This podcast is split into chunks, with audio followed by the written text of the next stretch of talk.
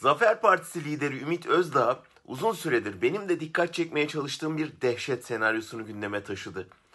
İçişleri Bakanı Süleyman Soylu'nun çok tehlikeli bir oyun oynadığını söyledi ve 2015'te Haziran-Kasım seçimleri arasında yaşanana benzer bir şiddet dalgası bu sefer sığınmacılar üzerinden planlanıyor dedi.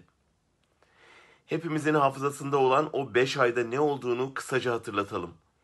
Haziran'da AKP 5 milyon oy kaybetmiş ve tarihinde ilk kez seçimden tek başına iktidar olamayacak bir oyla %40'la çıkmıştı. Artık mecliste çoğunlukta değildi. Buna karşın HDP 80 milletvekili çıkararak kendi rekorunu kırmıştı. Muhalefet dönemin başbakanı Davutoğlu ile koalisyon görüşmelerine başlarken Erdoğan Kürtlerle barış şansının doğduğu Dolmabahçe masasını devirmiş ve çözüm sürecini bitirmişti. Birdenbire ülkenin her yanında bombalar patlamaya başlamıştı. Suruç, Cizre, Lice, Dağlıca, Ankara Garı saldırı ve katliamları bu beş aya sığdı. Ve Türkiye tarihinin en kanlı dönemlerinden biri olan o beş ayda toplam 862 kişi öldü. IŞİD devreye sokulmuş, bıçak kemiğe dayanmıştı. O seçim kampanyasında verin 400 milletvekilini bu iş huzur içinde çözülsün diyen Erdoğan koalisyonu istemedi. Türkiye kanrevan içinde yeniden seçime gitti ve kaybedilen 5 milyon oy 5 ayda ölüm tehdidiyle geri alındı.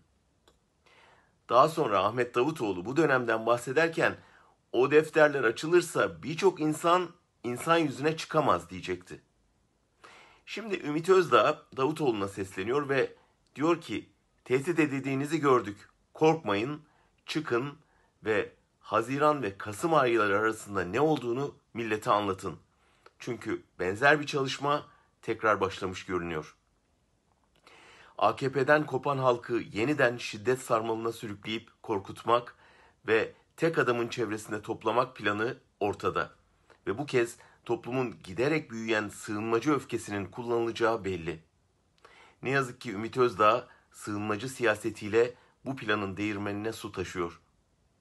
Davutoğlu'ndan açıklaması beklenen tertibi artık hepimiz çok iyi biliyoruz. Ondan öğreneceğimiz bir şey yok. Sadece bu ülkeyi bu kez bu korkunç tuzaktan nasıl koruyacağımızı düşünmemiz gerekiyor.